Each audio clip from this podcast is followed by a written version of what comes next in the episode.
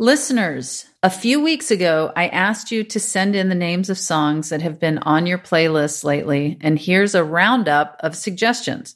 Chelsea in Colorado writes, a major one in my bath time playlist is It Hurts Until It Doesn't by Mothers and Sharon Van Etten's cover of The End of the World. Emily in Sweden wrote, I've been having the soundtrack for Heartstopper on repeat. Heartstopper is a British Netflix series based on the comic book with the same name.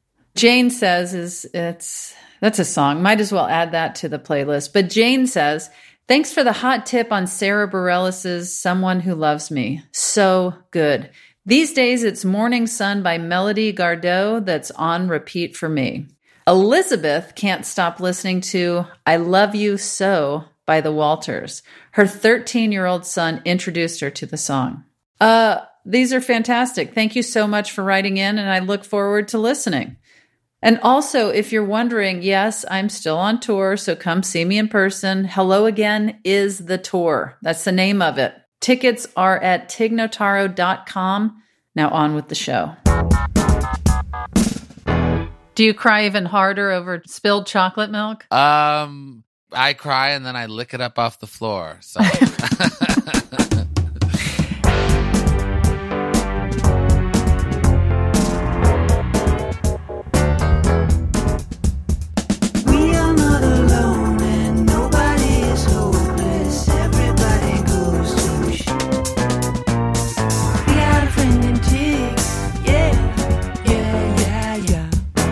This is Don't Ask Tig. I'm Tig Notaro asking you to please be kind if the advice I give you is a mess. My next guest is a Grammy nominated singer, songwriter, and composer. He's released seven studio and three live albums. He's collaborated with music legends like Elton John, Joni Mitchell, and David Byrne, and has made a name for himself in the classical world for composing not one, but two operas. Rufus Wainwright, I'm so glad to have you here with me on Don't Ask Tig. thank you so much. Happy to be here. Good, good. I am very happy to see you. Are you in a library? Yeah, I'm in my home here, which has an octagonal shaped library. Not because I read a lot, but it Uh-huh. just looks cool. It looks very cool. yeah, I do. I do read somewhat, but don't let it fool you. How much is somewhat? Oh, you know, I, I try to read every night a little bit. It Uh-huh. actually it puts me to sleep actually. So I don't plow through books. I kind of snow plow through books. I'm probably more like you, where I'll pick it up, read, Yeah. and then snooze. yeah. The way books were meant to be read, right? yes, totally. Now, your song Cigarettes and Chocolate Milk that I referenced at the top of the show is about walking a tightrope between having a grand time and losing yourself in the gutter. Yes, yes. Is that a balance you're still trying to strike these days? Mm, well, I mean, I, I think concerning other issues other than, you know, drugs and alcohol, because that I seem to have managed to, um, you know, set aside and so forth. But yes, with food, with indulging my child, our daughter, and, you know, not being a responsible parent at times. Um, also maybe with shopping and stuff like that. Yeah, no, I still navigate that tightrope that though it's not as, you know, dangerous as you know crystal meth and stuff so And so you feel like you're getting the balance down, or you're still on a Um, tightrope in those areas? Yeah well i have i i married a german man uh my husband Uh-huh. jorn and he was brought up in a very traditional kind of middle class german upbringing where you know you cried over spilt milk Yeah. There's a major problem. So I rely a lot on his sort of intense DNA. so Now, I'm curious what song, I mean, as a comedian, I have my stories and jokes that I can't wait to perform. And do you have a song like that that um, gives you the most enjoyment? I mean, that's an interesting question. There's songs that I've written that I'm happy can bring about a good reaction. Probably the most famous song that I sing is Hallelujah, which I didn't write. That was Right. by Leonard Cohen. And uh, it's a very good song, obviously, but I get a bit annoyed that that's sort of so requested and becomes such an emblem. So there's a couple of other songs like Cigarettes and Chocolate Milk or The Art Teacher that get a rise out of people. And that makes me feel good. Mm-hmm. Yeah. So. And what about when you're you're presenting a new song? Is that even more exciting? Yes, it can be. It really depends on the night. Also, where mm-hmm. I am, I'm a strong believer in geographical force in terms of music. Like, for instance, if I'm in the South and to sing a, you know, I don't know, like a cowboy song, a heart song, something kind of romantic, the sky kind of helps along. Dictates. yeah. Geography actually depends a lot, believe it or not. I haven't heard somebody reference a cowboy song in a Yeah. while. Is there one in particular that you like to sing? There's a song called Old Paint. Uh huh. I'm making a bit of a folk record at the moment, and I just finished tracking an old Everly Brothers song called um, Barbara Allen, which is not really a cowboy song; it's more of a murder ballad. Oh, okay. Close enough. Yeah, but it's a folk song, and Mm-hmm. and it's you know something that people would sing around the fire, and then before they did, God knows what. Right. Cowboys were always sitting around a fire. yeah, yeah, yeah. And Judy Garland is someone that's obviously a big inspiration Yes, to you. yes. Tell me about that whole relationship to her as a musician and performer. On June 10th this year, she's turning 100. So it's her 100th birthday. And I am celebrating that in both New York and Chicago with some shows at the City Winery. She's, of course, not alive No, anymore. no, but- no. But yes. she's a wild card, that woman. Yeah. So, so you never know. So yeah, we're going to celebrate her birthday. And I've been singing her songs for almost 20 years now. It started, you know, when I was very young, you know, somewhere over the rainbow became my, um, kind of calling card as a four year old to appease drunken adults in the late 80s and so started with that and then and then i just you know i kept wanting to uh, sing her material and eventually in my 20s i got a little sick of being so obsessed with her that i felt i needed a sort of exorcism Wow. and so the concert that I did, uh, where I did her 1961 Carnegie Hall concert at Carnegie Hall myself, was a way of kind of getting her out of my system. And it worked. How interesting. I didn't think about her as much, but she's back. she has returned. As and, you said, uh, she's a wild I know, card. I know. And, uh, Got to keep your eye on she her. She might actually appear at the concert because, uh, she just, you know, she's a pretty strong chick. well, I'm wondering, you know, this is an advice show. Yes. And I, I'm wondering if there's someone out there in the world who you would like to give advice to Right. right now. Ooh. Whether they're listening or not, chances are they're listening. I mean, come on, there's billions of people listening to this episode right now. Who do you want to give advice to? There's a lot of singers hmm who I'd like to maybe get into a room. Let's and, hear it. You know, I, I mean, I, I think Billie Eilish has a, an amazing voice. Uh huh. I'm totally jealous of her success. Yeah. But I am wondering, like, just the way she pronounces certain words and stuff. And this is actually stuff that I used to do as a singer. And I Mhm. mean this wholeheartedly. I would just like to get her in a room and be like, let's sing a song together, That would be amazing, you know, and just sort of, um, you know, challenge each other. Maybe she wants Mhm. to challenge me, you know? I bet she would. I bet she's got some words for you. Yeah, yeah. So, Yeah. um, All right. Well, let's do it. Let's get the Billie Eilish and Rufus Wainwright duet going. Because it does seem like she's heading towards this more kind of tradition, like the, some of the outfits she's been wearing are very kind Yeah. of Marilyn Monroe esque, Mhm. and, and she's Mhm. and she's you know she's basically she needs me, and um, her whole career will collapse unless we meet, and uh, and I'm just warning her that uh, you know it's it's now or never, babe. All right. There you go, Billie. Straight from Rufus. And what's your track record on giving advice?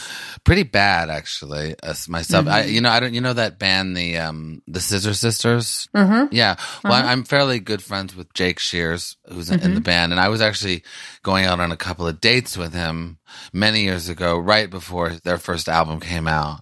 Mm-hmm. And so he actually was playing me all these demos of that first record, and I said, you know, Jake. It's so great what you're doing and it's so fabulous, but you really can't expect much success on your first release. You have to wait a couple of hours. Anyways, it went right to number one, you know, in, in England. In England. That's In England. perfect. right after your advice on Billie Eilish. I know, I know. That's hilarious. If you would like advice on how to tone down your career a little and be a little more esoteric, and sit in a library, yeah, then Rufus Yeah. is the one for you. and read for five minutes a night And go to sleep. go to. well, are you ready to give some advice to my listeners? yes, I am. I am always. Okay. Well, our first question has to do with lyricism and self confidence. Okay. Kay Ray writes Dear Tig, I'm turning 30 in two months. I struggle holding regular jobs for longer than a year at a time. I'm a gifted songwriter, singer, musician, not Taylor Dayne level, but still talented. I've just never put the pieces together to launch myself into music as a full time gig. I'm always broke and my family worries. I feel like, what the hell am I doing? Is a small, self sufficient music career out the window for me? You are my hero, Tig. You made a way for yourself, but how did you do it? Mm. Did you ever feel like I do? Is it too late in time to admit my dreams are dead? Oh, hey, Ray. First of all, you're turning 30 in two months. You have time to make stuff happen. I think I didn't start doing stand up till I was 26, maybe. I want to know about the Taylor Dayne reference, though. Is that because you love Taylor Dayne? I have a 15 minute story about Oh, okay. run ins it, that I've it, had. Okay, over the years with Taylor Dayne. Okay, okay, got it. Okay, got I know it seems kind of random. Because that Um, to me was a real giveaway. I know. I gotta- almost you- stopped and said, Yeah, yeah. Rufus, you might not know this, but years ago, we have a major problem here. I would say I started doing that like oh, maybe almost like 13 Oh, years ago. okay, I okay. started telling that story, and it's on my okay. first album. okay, okay, okay. Anyway. Okay, yes. Uh, you'll have to do a deep dive on my old stuff when you're uh, Five minutes asleep. a night, and then I go to Um, sleep. so I just feel like you can't put it in your head that your age is going to dictate what your future is. Uh, I think that if you're passionate about something and you're driven to do it, likely nothing is going to get in your way trying to see that through because it's like once you get that bite, that taste of it, it's hard to stop if you are truly meant in your heart and soul to be doing this. I know a lot of people can look at things like, oh, if you're meant to be doing this, then you will be as big as Rufus Wainwright or mm. Billie Eilish. But sometimes you can be meant to do it, and it doesn't necessarily mean that you're going to be on that level of the stage. Right.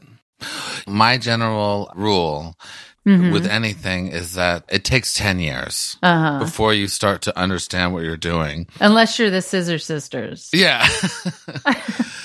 yeah, but they're, you know, they signed a deal with the devil and um they're satanic worshipers. So so unless you worship Satan, Yes. it takes 10 years. Yeah. And after 10 years if it's not working out for you, I like to say to artists, yes, keep going, but one of the Mm-hmm. most noble things that people can do is to walk away and do Uh-huh. something else. Like I am always Yeah. the most impressed by people who have tried and tried and tried and then at a certain point after a long time have said, "You know what? I'm going to shift gears here and do something else." And that to me is a sign is a better sign of character than Uh-huh. someone who just keeps banging their head against Well, it depends Yeah, on you what know. you want, though, Yeah, because yeah, if it's in your heart and soul Yeah. to do this, you maybe don't need to Yeah. Make money No, at it no, or no. have thousands of Yeah. people at your show, Yeah. but it could still be a very fulfilling part of your life. But sometimes that transformation that someone can make where they totally transform their lives into something else that they never Mm-hmm. like sometimes I wish I could say I want to stop doing this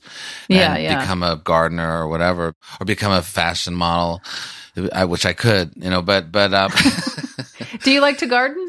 uh I like to garden I, I theoretically.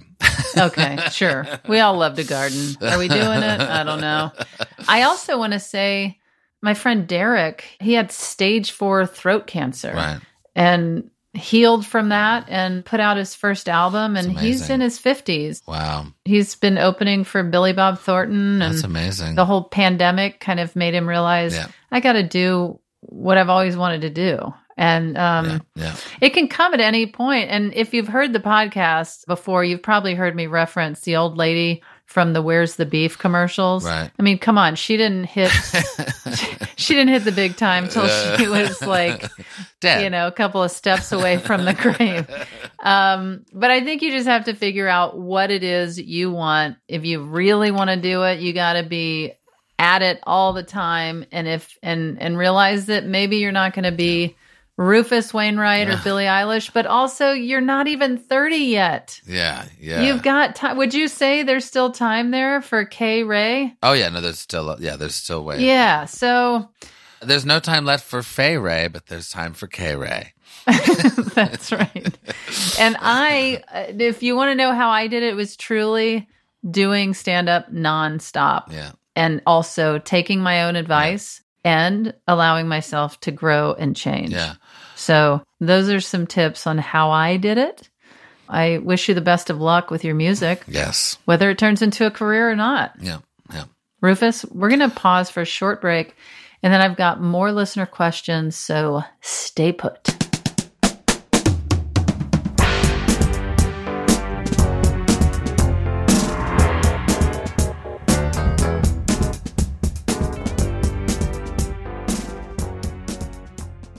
If you're shopping while working, eating, or even listening to this podcast, then you know and love the thrill of the hunt. But are you getting the thrill of the best deals? Rakuten shoppers do. They get the brands they love with the most savings and cash back. You can get it too. Start getting cash back at your favorite stores like Macy's, Sephora, and Zappos, and even stack deals on top of cash back. It's easy to use, and you get your cash back through PayPal or check. The idea is simple. Stores pay Rakuten for sending them shoppers, and Rakuten shares the money with you as cash back. Download the free Rakuten app and never miss a deal. Or go to Rakuten.com to start getting the most bang for your buck. That's R A K U T E N. At a time when information continues to come at us faster and faster, sometimes you need to hit pause and rewind. NPR's Throughline takes you back in time to the source of the news stories filling your feed. Find NPR's Throughline wherever you get your podcasts.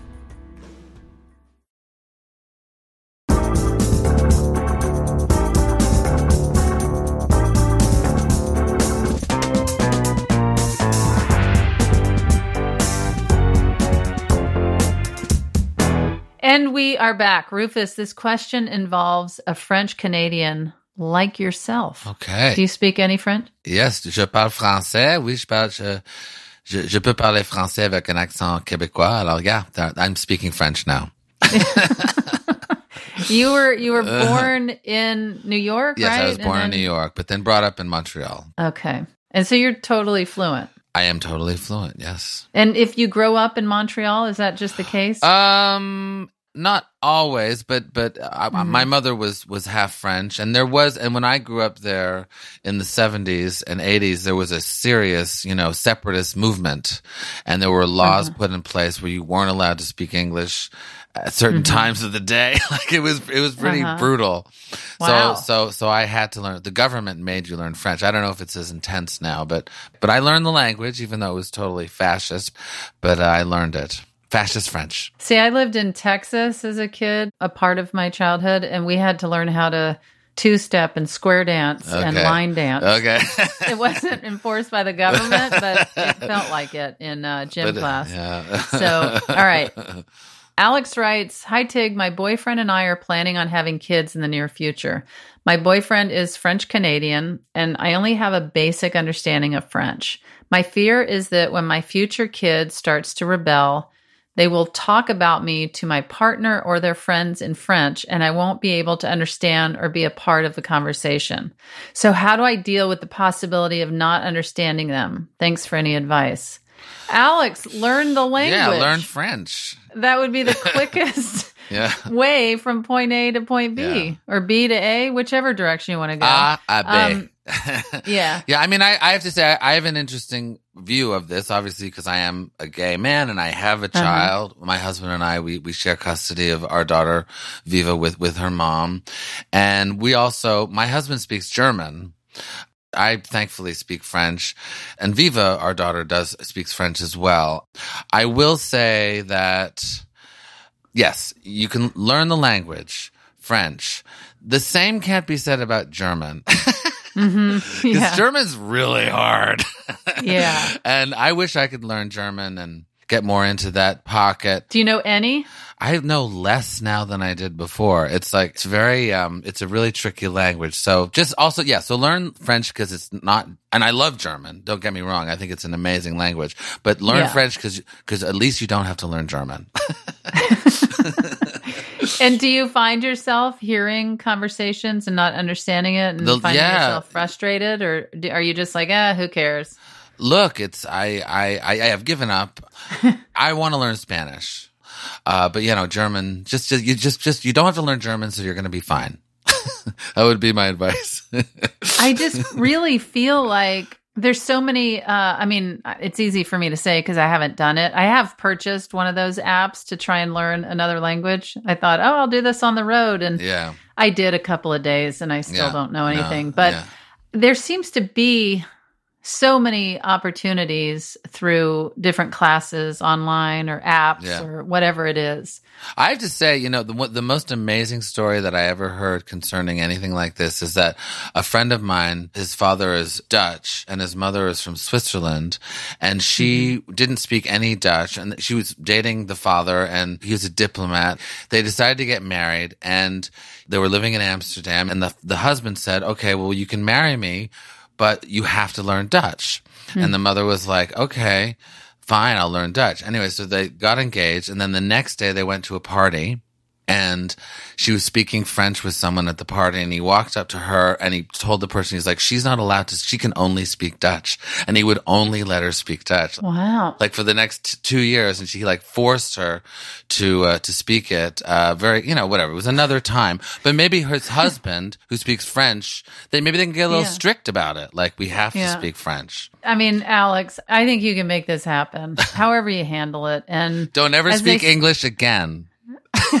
right, that's it. Just you're done. Yeah. Act like you, you're just born. Yeah. You're an infant joining this planet and learn how to speak. Along with your child. Yeah. Alex, as they say in Quebec, bonne chance.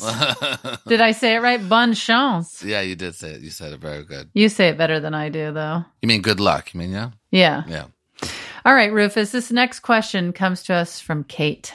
Kate writes My husband's sister married the rudest person I've ever met. He walks into family events and won't greet anyone, leaves without saying goodbye, will give one word answers, and rolls his eyes at everyone.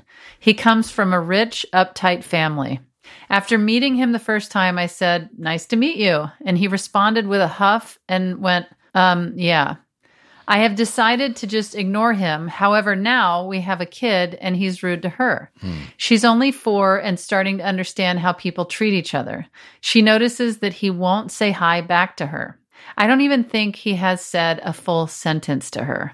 How should I show her how to act around someone that isn't being nice to you? That is hmm. so hard. I mean, I I've seen terrible people. I've seen rude. Yeah. Kate, if you are not exaggerating, this is maybe the rudest person I've ever heard of. Yeah. of. Yeah. Have you run into anything like that? Well, yes. I have to deal with several people in my life. that act like that. Yeah, yeah, yeah. Wow. but it's um yeah, it's it's a tough one because it is in my family actually. So what do you do? I think I'm still trying to figure out. I try to be as positive as possible hmm to my daughter concerning this issue. hmm But on the other hand, I talk to a therapist Uh huh. and maybe, I don't know, get a therapist. I think it might even be helpful to talk. If you're Yeah. saying that your child is understanding how people treat each other, then yeah. she might be able to understand if you explain to her that you're going to run into people sometimes Yeah, that yeah. don't treat people nicely Yeah. or maybe don't even point him out Right. because right, right. Um, sense. that might not be helpful, but maybe just explain that there are people that will not be very friendly and just Yeah. don't think it has anything to do with you Yeah. and to always just keep your joy and be friendly or even avoid them, Yeah. you know, because it seems like this person would prefer to be avoided. Yeah. So even teaching your children if somebody isn't friendly or wanting to talk, then avoid them. Yeah. But that is rough. Yeah, no, that's If I knew that person would be there, I feel like I would try to avoid it. And I know it's it's family events and whatever, Yeah, yeah, but for sure avoid the person yeah, if you can because they don't deserve a hey how's it going after a certain point Yeah. just a nod and a hello and moving along right yeah. I would say that, but also sometimes I think with these interfamily uh-huh. dynamics and pitfalls and minefields, it is good to talk to someone about Uh-huh. what it's bringing out in you, like maybe some Yeah. trauma that you experience with someone else. You Mhm. know, it's like I find, like for instance, with certain members of my family that I have problems with, it it then relates to things that maybe happened to me as a kid concerning my own dad Yeah. And stuff because we had a kind of a tough time. I'm a big therapy person, so. I always Yeah, think that yeah. that helps because if it's a chance for you to get into some of those areas for yourself, that's what I tend to do. But I'm also, you know, an artist who's trying to, you know, ruin happiness all the time and make, you know, have a dramatic fall uh-huh. get a hit song out on of it. On and off. Just write a hit song about it. yeah, that's a good idea. Send in your hit song. I would love to hear that. Kate that's incredible. That's awesome advice. I'm all for therapy. Yeah. it's been so so incredibly Yeah, helpful. Yeah, for sure. So write us back, send in your hit song. Let us know if any of this is helpful. Rufus, our last listener question concerns a divisive dispute over bathroom etiquette. Ooh. Steph writes, please help me settle this debate with my girlfriend. Peeing in the shower, yes or no? I'm in the peeing camp. Yeah. Always before the soap, though. It saves water and countless precious seconds of your time. Thanks so much. I'm pro P. What are you? I don't feel one way or the other. Like I wish I cared. I'm pretty strong about it. You know why? Hmm. Because apparently peeing on your feet gets rid of toe fungus. Well, I mean, I don't remember what podcast I mentioned this on. It might have been my other one, uh, Tig and Cheryl, True Story. But somebody told me, and maybe this was a prank, that the first stream of urine in the morning you put on your face for acne. Okay. I've never done it, Okay. but I've heard that. But I have heard that, you know, when people are scared to sit down on a toilet seat that has urine on it, I've also heard it doesn't matter because it's sterile. yeah. I'm pro P. I'm pro P. Well, then I can't help but join the march. Pro Okay. P. We'll have to get our flags together and start a march, right? Yes, yes, yes, yes. Steph, you can put that uh, argument to rest the now. yellow brick road. There you go. Ties it all right back to, to Judy. yeah. My grandmother actually looked a lot like Judy Garland. really, really. I'd be curious for you to see and tell me if you see it. okay, okay. But Rufus, before I let you go, there's one last thing for us to do. Yeah. Since you're a musician and this is an advice podcast, I've chosen a final segment that combines those two themes. It's called Advice in a Song. What is some of the best advice you've ever heard in the lyrics of a song? Oh God.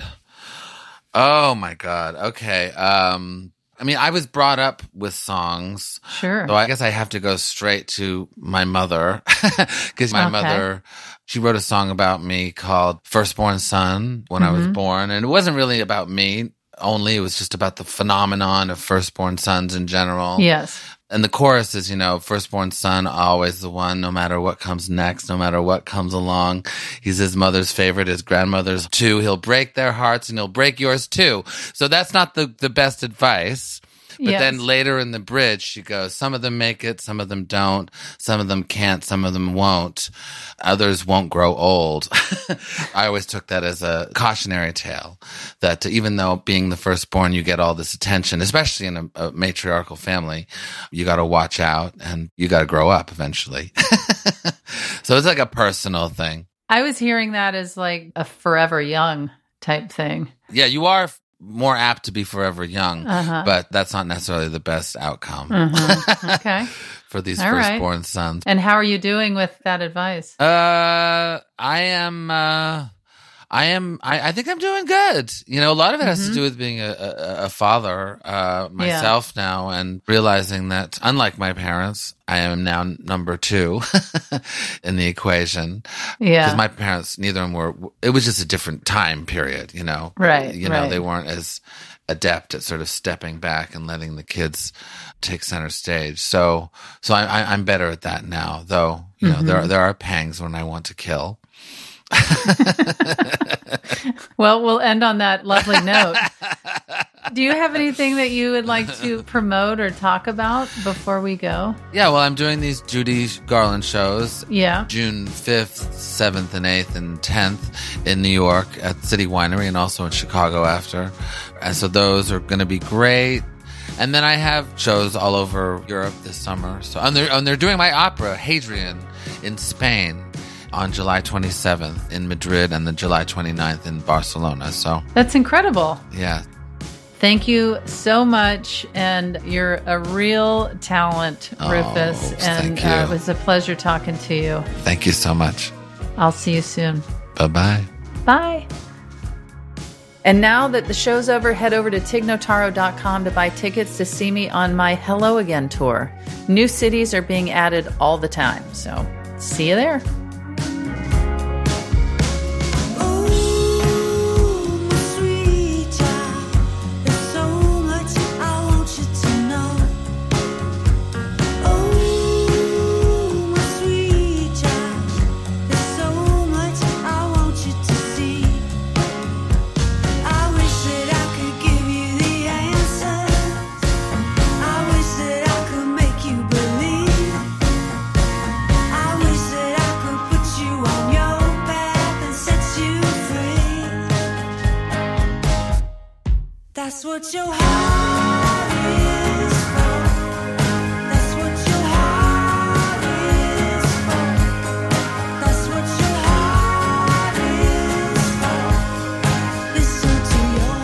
Don't Ask Tig is hosted by me, Tig Notaro.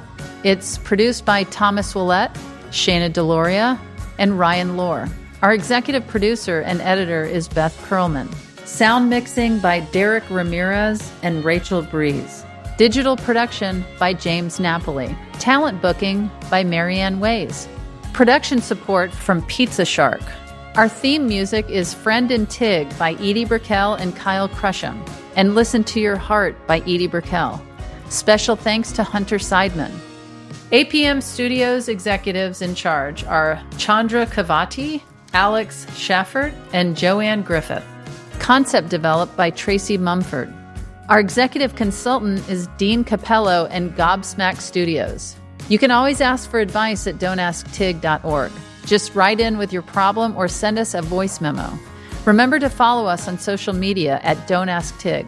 Don't Ask Tig is a production of American Public Media. And as always, thanks, Dana, and I'll tell Becky.